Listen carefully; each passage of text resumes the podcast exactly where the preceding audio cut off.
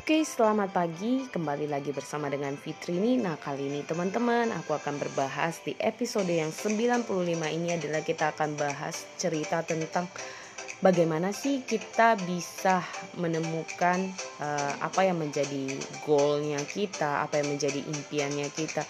Sebenarnya kalau kadang ini uh, sangat penting ya dibahas baik dari anak-anak, remaja, pemuda, bahkan orang tua Nah, yang sering terjadi adalah teman-teman kita sering di saat momen kita sudah berada di dewasanya, kita mulai pelan-pelan kehilangan atau pudar untuk menemukannya.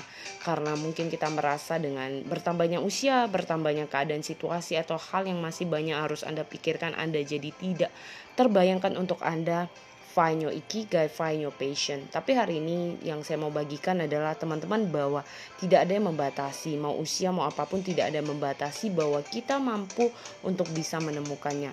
Nah, tips yang pertama adalah bagaimana kenali diri kita. Kita perlu cari tahu dulu apa sih yang kita kuasai, apa yang kita mampu dari kapasitas kemampuan kita sehingga itu bisa terbangun dan menciptakan uh, sebuah kemampuan yang baik untuk kita sehingga kita punya goal yang jelas. Nah, yang kedua adalah believe in yourself. Percaya dengan diri Anda bahwa Anda punya kapasitas itu dan Anda sanggup atau Anda mampu untuk melakukannya. Dan yang ketiga adalah enjoy the process, menikmati setiap proses yang ada karena untuk setiap proses bukan yang hal mudah.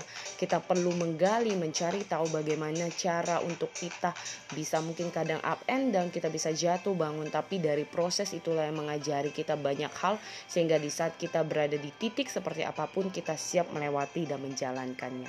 Semoga tips ini sangat bermanfaat buat teman-teman dan bisa dipraktekkan dan dilakukan dalam kehidupan Anda.